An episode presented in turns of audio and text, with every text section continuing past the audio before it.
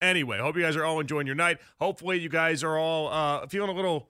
It just feels a little wacky. It's a Wednesday, but it feels like it should be a Friday or something. It's just a, it's a, interesting vibes all throughout the day. Interesting vibes in the station. I don't know if it's like starting off with Ken and Jason Lloyd, where you know Ken and Jason just got a little bit of a wackiness. Anytime Jason's in, it just sounds a little bit different because Jason's different than Lima, obviously.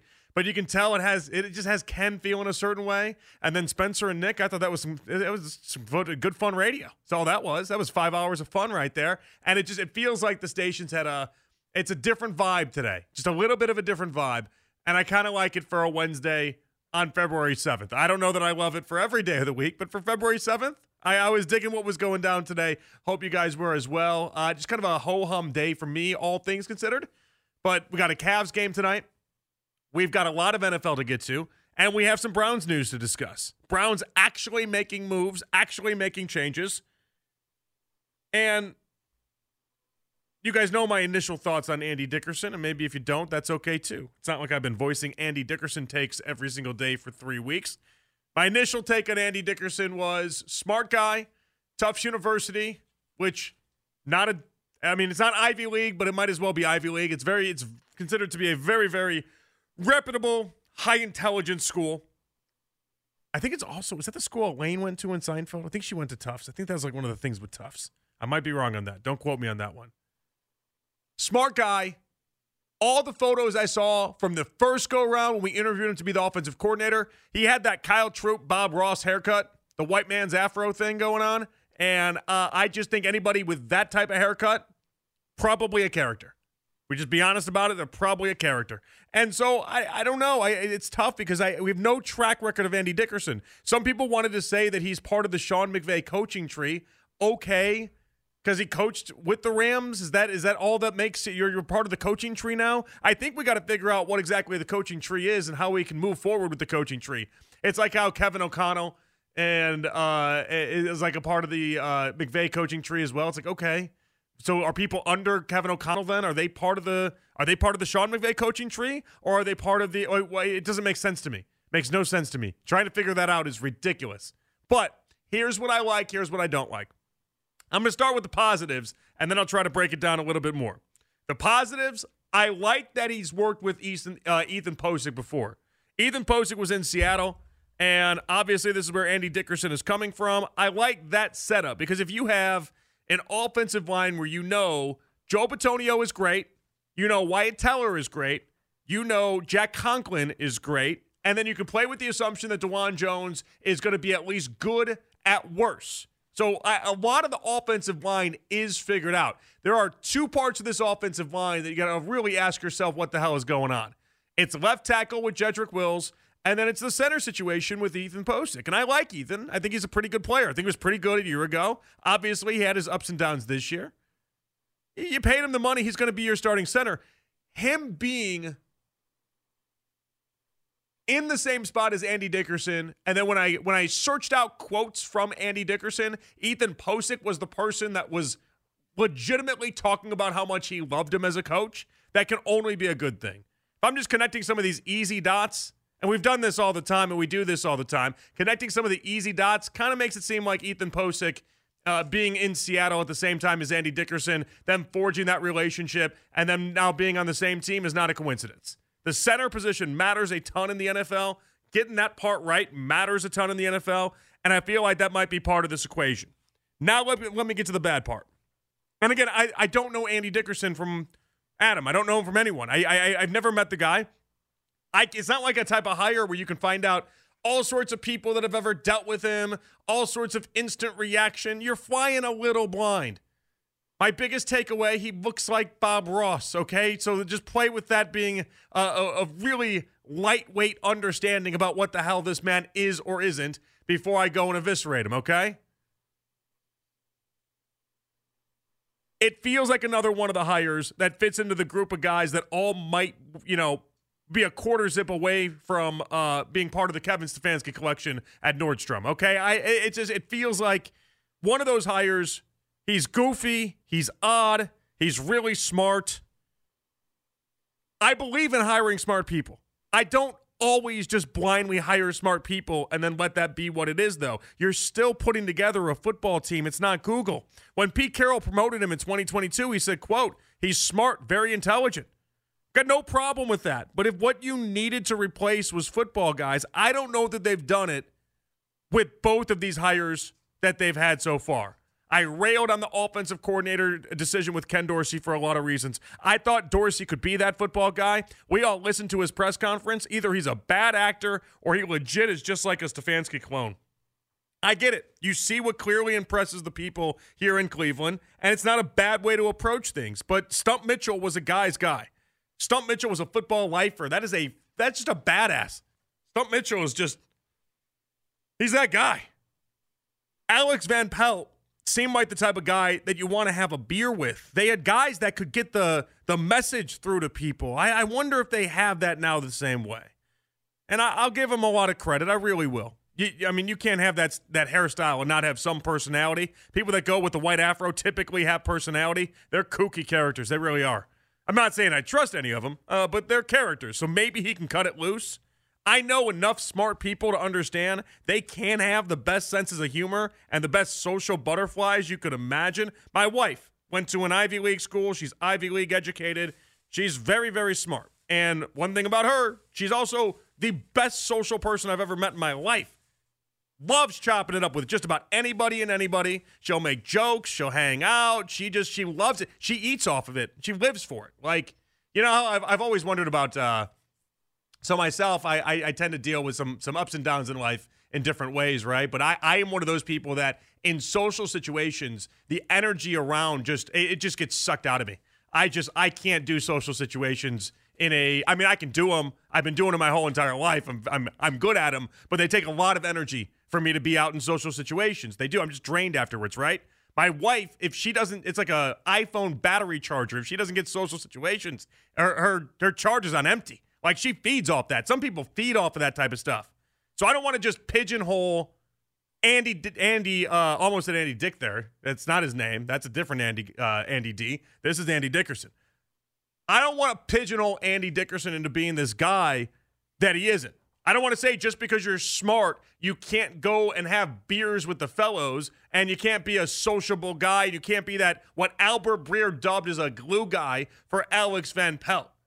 I'm going to bet, though, if you're trying to fit into to Kevin Stefanski's inner circle, and apparently they're just hiring a bunch of a bunch of Kevin Stefanski meets Paul DePodestas. If you're going to go down that road, Kevin Stefanski's not social at all by by any account that we have, as far as for being uh, going, being a guy that would light up a room. Like that's just not who he is. He lacks charisma.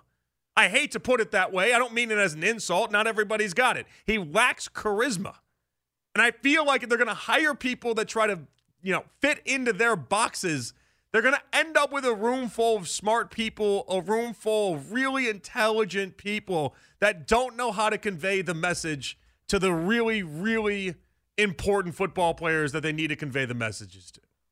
I feel like collectively our offensive staff would do a great job running Yahoo or Google or working in Silicon Valley. I don't know that that's necessarily a compliment. Stump Mitchell was a football guy's football guy. Alex Van Pelt, football guy's football guy. Bill Callahan. All you ever heard about Bill Callahan is what a hard ass he was and how awesome he was to be around and how much the players loved him. Like Stefanski's shortcoming as a head coach, and for my money, is the fact that he's not very interesting.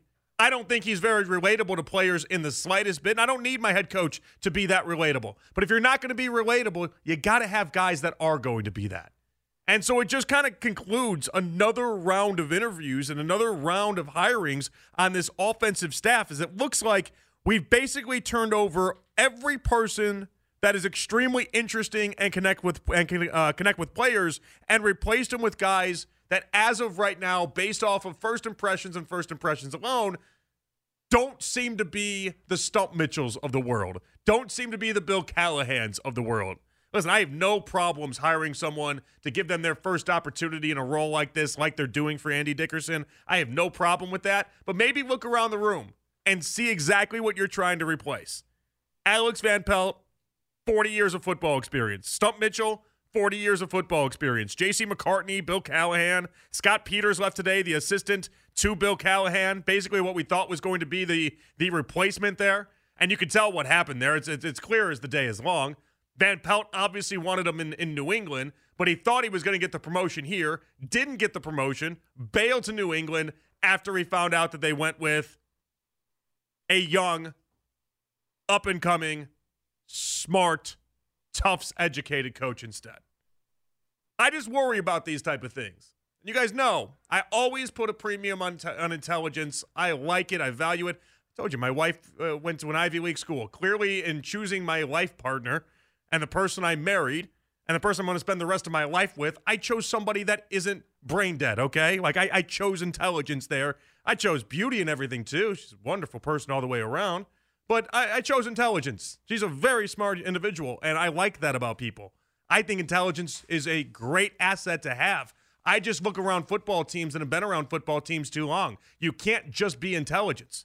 We're not running Google. We're not running Yahoo. We're running a football team. You got to have the guys that'll get in the trenches. You got to have the guys that'll be able to communicate and be able to understand how to relate to the players.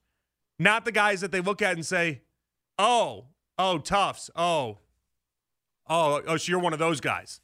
You're you're you're you're going to bring me a bunch of spreadsheets and tell me how to play football, aren't you? Because that doesn't work for everybody. Might work for some of the players, doesn't work for everybody. 216 474 below 92. That was my first blush reaction of what happened today, though. I knew they had to make a move. I got it. You got it. I was surprised that it wasn't Scott Peters. I was surprised that instead they went for the kid out of Seattle that was smart, that is very, very highly educated, and that uh, seems like everything that I wouldn't have gone with in a hire if that is exactly who he is. Hopefully, he can have the the charisma of a Bill Callahan, have the energy attached to everything that Stump Mitchell and Alex Van Pelt and all these other guys were able to bring to the table. Because I, I, just don't know that the Browns will have that on the offensive side of the ball. 216 474 to below 92. Where I want to start with you guys, though, with this hire. Can the offensive line keep it together? And Ross Tucker made a proposal.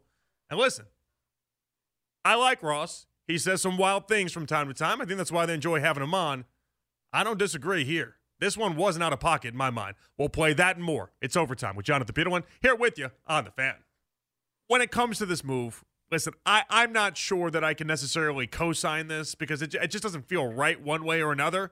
I can only look at what people's profiles are. I'm not I'm not there in Seattle. All I've done is read about him. All I've done is try to figure out the best I can about him. I don't know. Maybe he's the world's greatest communicator. Maybe he's a hard-nosed, down-to-earth, big-time football guy. But I'm just looking around at the profiles of everyone in and around this Browns team and it just it reeks Ivy League, high educated, smart people. And that's fine. I appreciate smart people. I have no problem with that. Tufts is not the Ivy League for whatever it's worth as well, but it's just as close to the Ivy Leagues as you can get. That is one of the top 10 schools in America. It's a very impressive uh, educational institution. It's very impressive. And I would imagine Andy Dickerson falls into that same boat, same line of thinking that a lot of these guys at the Browns seem to hire do. I, I just I wonder if we need to mix it up with a little bit more of the old school football guy because I'm looking at what you're missing out on and what you're letting go. And Alex Van Pelt, Stump Mitchell, Bill Callahan, those type of guys, they're old school football guys. And, and Kevin actually brings up a great point. Kevin on Twitter, Twitter reactions brought to you by Shopin Jewelers, Cleveland's premier jewelry store. He says, What about Deuce Staley? Yes, Deuce Staley is exactly what I'm talking about. I'm not saying they're absent of football guys on there, but I'm saying if Deuce Staley's your replacement for Stump Mitchell, as far as for being a hard nosed, good old school football guy, we might have a little bit more work to do. But it's the right direction because Deuce Staley, football guy, but he's also an extremely highly intelligent individual as well, as evidenced not only by the amount of time he's been in the NFL, but evidenced by the fact that uh, did you know Deuce Staley created a drill to enhance players' footbook, footwork that was so good? It's called the Deuce Staley drill. It's a practice drill. It was so good they put it into the scouting combine a couple years ago. Like the man knows what he's doing. He's not an idiot. Now, listen, I'm not saying they have to hire a bunch of bird brains. that's not what I'm advocating for. I like the idea that they're skewing towards smart. I really, really do. I just think the the part of what made this Browns team work when Kevin Stefanski's in charge, Kevin Stefanski, very smart, is the idea you had to balance it out with the yin versus the yang. Like Dan Campbell, for instance. Dan Campbell, I think, is uh, wildly underrated for how intelligent he actually is. But you wouldn't know it because Dan Campbell goes up to press conferences and talks about biting kneecaps and hides his intelligence and is more about bonding with the players than anything. I'm not suggesting you have to hide your intelligence. That would be stupid. Someone's like, hey, uh, Andy, you smart dude? And he's like, actually, I dropped out of community college. You don't have to do that. It's okay. Like it's fine. You can take you can say you went to a, a smart school. You can be proud that you went to a smart school. It's not a reflection of him. It's more reflection of them trying to figure out this coaching staff and putting it all together and hiring a bunch of people that are just like themselves. It's fine. It happens everywhere in life. You hire people that remind you of yourself. You like people that remind you of you. It's just it's it's how life operates. I get it. We've done a lot of different studies on the biases attached to everything I'm talking about. Andy Dickerson felt like the hire that Kevin Stefanski would make if Kevin Stefanski was making a hire. And maybe that means something. Maybe all of a sudden Stefanski's got some say in it. But I, I kind of wanted I kind of wanted that that that football player's football player type guy. I kind of wanted that guy. And I know offensive line is very important and it matters a ton. You got to get it right. And by all accounts, Andy Dickerson has an opportunity to be a good coach. I think the Ethan Pocic connection is probably what got him over the finish line, though. Both of them spending time in Seattle. I saw quotes on the internet earlier today and trying to read up on on everything I could. Andy Dickerson and it was Pocic just being so complimentary and talking about how smart and intelligent he thought Andy Dickerson was and how he truly respected him. That's got to be the the first thing that Andy Dickerson talked to the Browns about and the Browns talked to him about because our offensive line has some issues. There's no doubt about it. It also has some positives, but one of the question marks would be what happens at center with Ethan Pocic because he's going to start. He's going to have an opportunity, but it can be can he be more like last year as opposed to this year? And obviously, there's some health factors at play there as well. All right, two one six four seven four to below ninety two. Callahan leaving had the timing of a Zoom call. It, it gave off to me the impression that the offensive staff was jumping ship at a time when, let's be honest, if you stopped having belief in Deshaun Watson, then this offseason would have gone down the way that it has. Firing Alex Van Pelt, firing Stump Mitchell is one thing. Watching Bill Callahan leave and then the top assistant for Callahan walk out the door as well. If they wanted a new look, this is certainly a new look. But I keep going back to something in my head. I keep playing with that idea. The idea that Callahan got to leave and then, uh, you know, rejoin his son. Shouldn't say rejoin. A weird way to put that. Join his son's coaching staff. I'm a father now, so you never leave your child. That's that's my my thinking there. The weird part about it to me is that he got away and the Browns got nothing in return. And around the league, people were celebrating the move as if to say, Good job, Browns. You did the right thing. You let a father coach with his son. You let a dream come true. It's like when LeBron wants to one day play with Bronny, and then Bronny's going to be taken dead last in the second round. I don't know that he's going to be taking anything higher than I. What what is Bronny being taken in the draft right now if he goes? I don't think it's anything higher than dead last in the second round as of right now. Okay, I mean I'm edge. I don't watch much USC basketball, so maybe it's better than that. I have not seen much from the people that talk about these type of things to suggest he's a lottery pick, okay? What happens? Like, oh, the Lakers took Bronny because they want to keep LeBron happy. Okay, yeah, that's a thing. It happens. It's a cool life story. There's no doubt about it. It's a cool life story. But there's one thing that kind of remained puzzling to me out of the whole ordeal.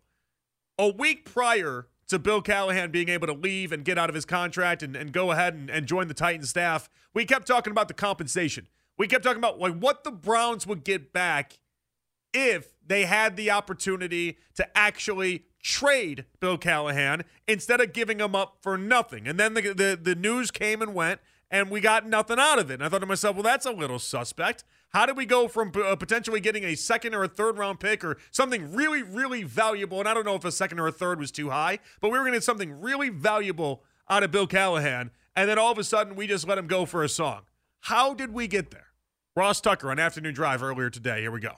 I said this with the guys a couple weeks ago. I thought the Browns should have asked the Titans for a draft pick on Bill Callahan, and I still feel that way. I think it's a very, very important position. If he wants to be with his son, totally understandable, totally get it. This is professional football. This is not like, oh, okay, well, your son's in seventh grade and he's on that little league team. Okay, well, you, you can be the. Co-. No, what are we talking about here? He was under contract with the Browns. The Browns should have gotten some type of draft pick. That smells to me like one of those where the owners don't want to set the precedent of having a position coach ever be traded for a draft choice. I don't care. I, I wouldn't have not have let Bill Callahan just go. He's under contract. I would have tried to get some compensation. And I do think it's interesting that evidently they did not want Scott Peters, who I think is signing with New England instead. That's interesting because I think Peters had been there with Callahan for a couple of years, and yet I don't know, based on whatever it is that the Browns saw, they felt like going outside of the organization would be better than promoting him. And that's the other part of this. It wasn't that you just lost one, you lost both. I don't know if Peters and Callahan were tied at the hip.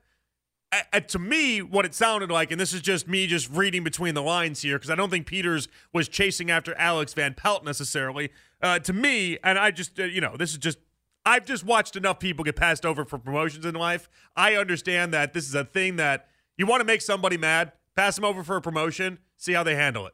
I, I, I mean, that's just, that's kind of how life works. I've just, I've watched it happen to enough people. It's never it's never a pretty thing when somebody thinks they deserve something and then they don't end up getting it. And so with Peters, I just I to me it was simple. He thought he was getting the offensive line gig. They gave it to Andy Dickerson, and then all of a sudden he's out the door. He's like, "All right, well, screw you guys. I'm going to go help out Alex Van Pelt instead, and uh, good luck with that one."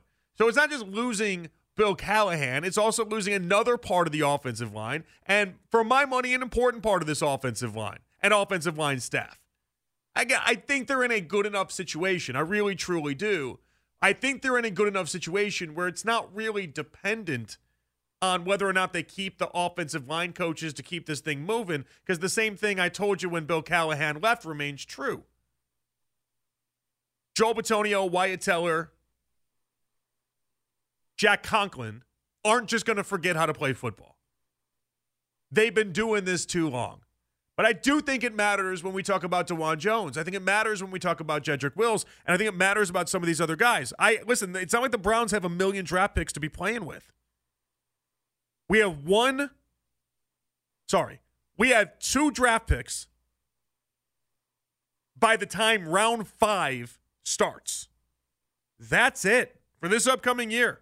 And I don't know what the I don't know if the Titans would have given us something for this season. I don't know if it could have been a fourth or a third or a second or whatever it would have been. But when we have two draft pick selections in the first four rounds of this draft, we're hurting for picks. We could take anything we can get. So why weren't you out there? Why are you treating this like it's seventh grade Pee Wee football and saying, "Oh yeah, of course Johnny wants to play with his dad, so go ahead. Hey, go over there. You what, what are we doing here? Of course you get to you get to have the son coach relationship. Of course you do, son father relationship. It's that we're out here just we're not we're treating this like it's not big business. We're treating this like it's not an NFL enterprise worth billions of dollars with a B. I like that Ross pointed that out. I thought a lot of people showed compassion and they thought it was cool. And then we were all supposed to just kind of get on board with this being like a once in a lifetime thing and how awesome this would be for a father and a son to experience this. But it is a business. And it, it, there's nothing stopping Bill Callahan when his contract runs out to then going and being with his son at that given time. There's nothing that is stopping him from having those moments. You got to coach a little bit longer. Maybe you don't retire off to Siesta Keys as early as you'd like. But if you really care about that dream that much, then it, will be waiting for you. Uh, sorry that you're stuck making two to three million dollars a year with the Browns. Sorry. Two one six four seven four to below ninety two. Nelson and Avon Lake going to bat lead off for us here tonight. What's up, Nelson? Uh, congratulations on your success with the Ivy Leaguer. I, I mean, I knew you married well, but I, I didn't realize it was that good. That I mean, really she's, she's a smart person. I care about intelligence, Nelson. I don't have to tell you.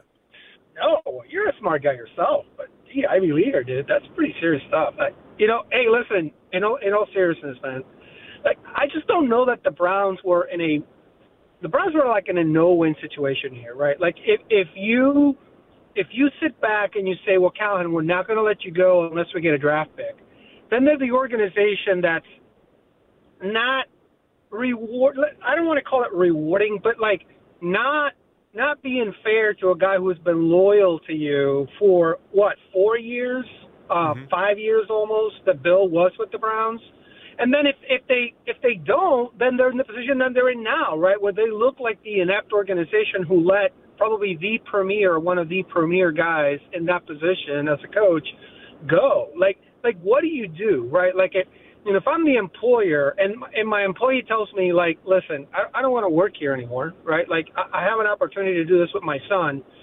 I mean, am I going to keep the guy so it's disgruntled, right? I mean, I don't know. Like, those, those are just my thoughts, man. But thank you for the time, always, bro. Take thank care. you, Nelson, man. I do appreciate you, man, as always. You know, it's funny because when we brought this up like a week ago, man, who was doing updates now? You see, now my bird brain is creeping, and I can't remember who was doing updates.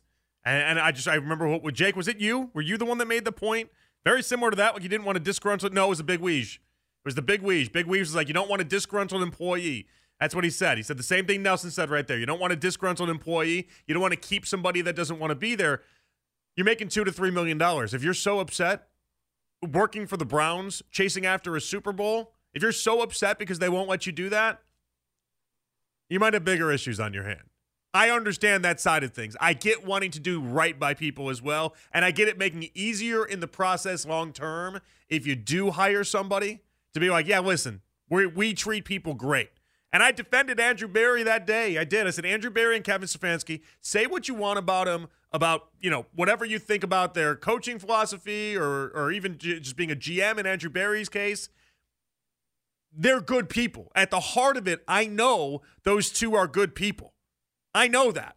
Like there, there's a lot of people that have bad bones in their body and maybe aren't the world's greatest. Those are two what I believe to be genuine, good-hearted individuals. Football aside, I've never seen them make a decision that felt like they were stabbing somebody in the back. I've never once seen that the entire time they've been here. Never, not once. But I kind of agree with Ross. I do feel like this isn't Little League. This is not Pee Wee football. Like you, at some point, if you're going to let Bill Callahan live out those dreams, you got to tell Brian I need something back in return. It is a business, after all. 216 474 to below 92. All right, we come on back. Can Deshaun get back to being a top 5 to 10 quarterback? Uh, more on what Ross Tucker had to say in that regard. We'll talk a little bit about that. We'll get into a, a Deshaun discussion. And then Daryl Ruiter, our Browns insider, joining us coming up 25 minutes from now. It's overtime with Jonathan Peterlin here with you on The Fan. Only thing I have on it is that uh, what I always find interesting is that so my wife she just never brings it up to people ever, and like she doesn't have anything at her work that even uh, suggests that she went to an Ivy League school or anything like that. I'm like, I don't think you understand the difference. I went to Lindenwood University. Now we're D1. When I went there, we were a we were a small NAIA school. Uh, that uh, and obviously, you know, I was a I was a bowler there, so bowling was a little bit different. We, you know, we were we were playing with the big dogs, but it, it, again, it was a small school. It just was what it was, right? And so like I don't wear Lindenwood stuff or do anything like that because it's not. Eh, no one's ever like, "Hey, Lindenwood, wow, you're you must be Einstein." And no one ever thinks that way. I was on a bowling scholarship. It was what it was. Lindenwood's so tiny. Nick, when talking about Lindenwood at 625 or whatever the hell it was today, you didn't remember if it was uh, Lindenwood University, Lindenwood College, or Lindenwood anything in between. Like that's that's the type of school, okay? And so I've always had a I've always been low key a little jealous of people that went to bigger schools uh, for a couple different reasons. One, I don't have a football or basketball team that I truly get to root for, though I get to bet on mine now, which is kind of cool. I, I, do place bets on Lindenwood basketball because that's fun, because I didn't have that when I was going to school there, and I think that's really cool. But like, I yeah, so the football basketball thing, but it, but then in like my wife's instance, it's just like it's all about being able to brag and being able to to kind of put that up there at your desk, and then I don't know, it's kind of cool. I tell her all the time, I'm like, you should be proud of it. You should embrace it. You should go full into that. And she just doesn't. She's just too humble of a person that way. She just doesn't do that. Uh, but anyway, that's the only reason why I bring it up is because I didn't want to. I didn't want to make it seem like I'm ripping smart people in the process. Because I understand my whole take on it is maybe we're hiring too many smart people and not enough football people on the offensive staff. Like maybe we need a little bit more football people, little less, uh, little less Google, and a lot more maybe uh, you know guys you'd hang out with at the bar and drink some beers with and can relate to some of these players. And I didn't want it to seem like I, I hate on intelligence because I, I think being smart is one of the greatest gifts you can have in life if you are actually smart. I think it's a it's an incredibly impressive thing. And uh, I, you know, it's just it's tough. It's tough because in most areas of life, I do live by that philosophy of hire smart people and get out of the way. That is something that I, I subscribe to eh, often in life. And if I was if I was running a business, okay, if I was running a business, that would basically be my philosophy. Hire smart people, get out of the way. Let the smart people figure it out. All right. Let, let, let the smart people uh, find and navigate through whatever way they need to navigate through and then go from there. But I think the football world is so inherently different. And I think another thing you find out in life, and this is me, I'm 34, not. I'm not, you know, 64 with loads of experience, but I'm 34, so I wasn't born yesterday.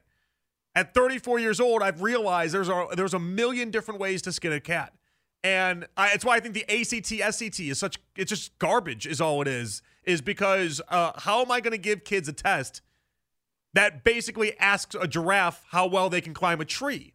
Not everyone is smart in the ways that we tend to judge intelligence on that'll get you into one of those Ivy League schools. People are smart in different ways. I think there are people in the football world that are a combination of really, really high intelligence and also really great football people on top of it. But you'd think football person before you ever thought intelligence. Dan Campbell is a perfect example in my mind. Ask anyone that's been around Dan Campbell for five seconds. They'll tell you, what are you surprised the most about him? He's, really intelligent.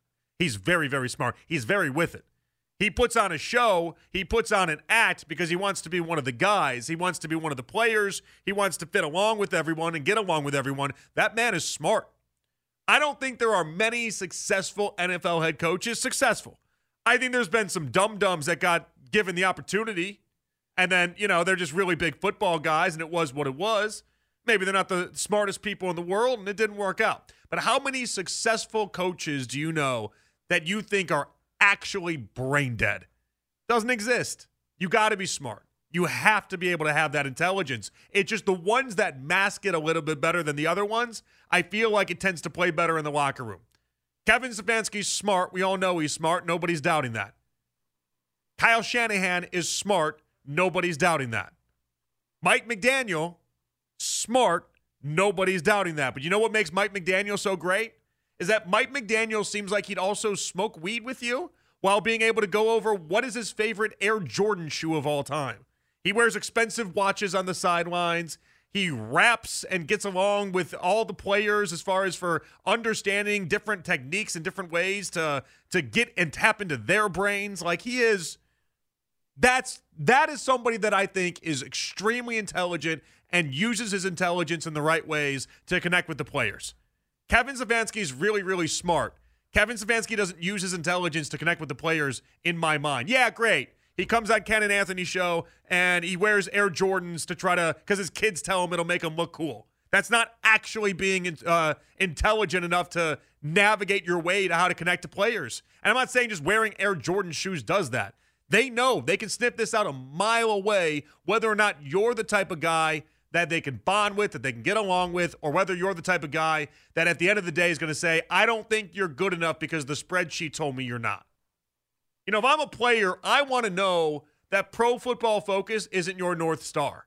I want to know that uh, reading the different spreadsheets that Paul DePodesta give out isn't the only thing that you're invested in. You want to be able to tell a player's great because you've been playing football or you've been watching football for 30 years, and this is what you know to be true.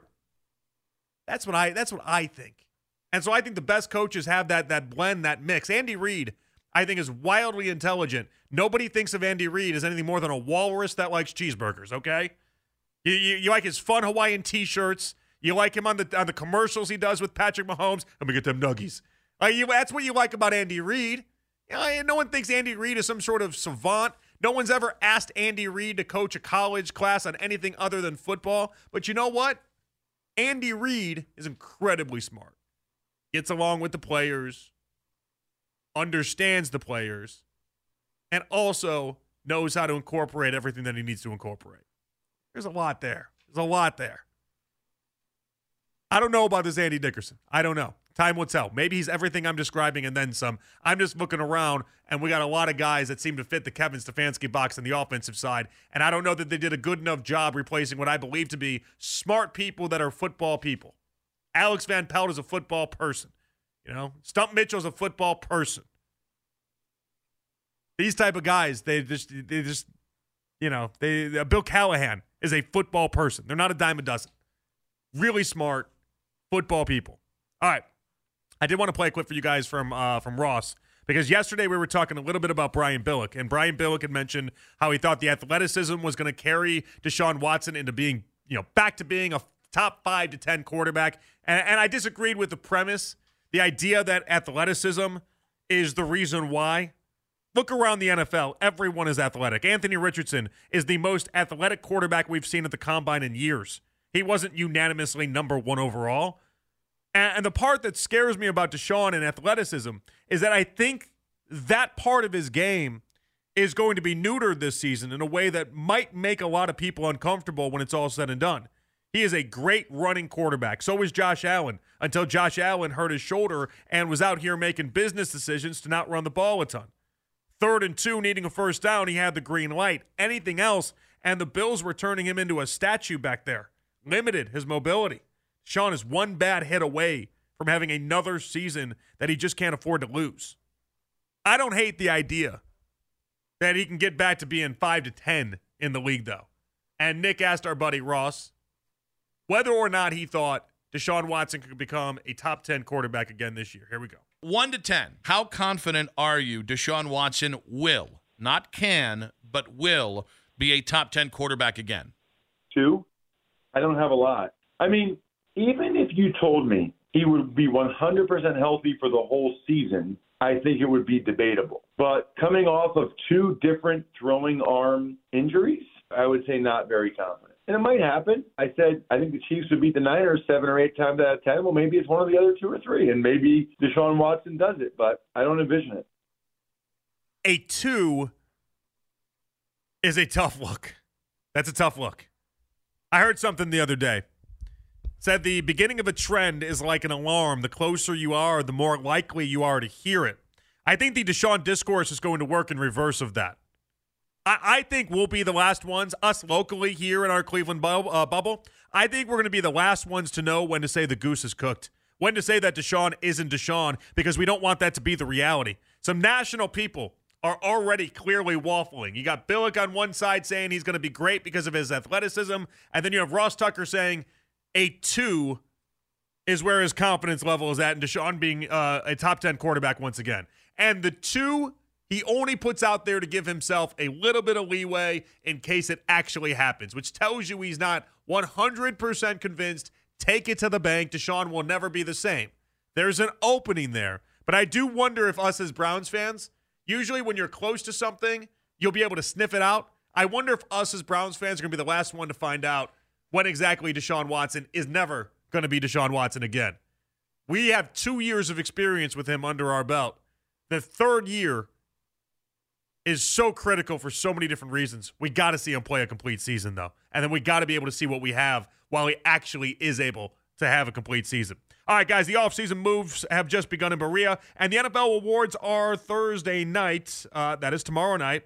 Trust Daryl Ruiter and Andy Baskin every step throughout the offseason. During the podcast that they have, it's called It's Always Game Day in Cleveland. Subscribe now, 923thefan.com or on the Audacy app. Audacy app, excuse me. One half of that group. It's always game day in Cleveland. Daryl Ruiter, our Browns insider, going to join us next. It's overtime with Jonathan Peterlin here with you on the fan.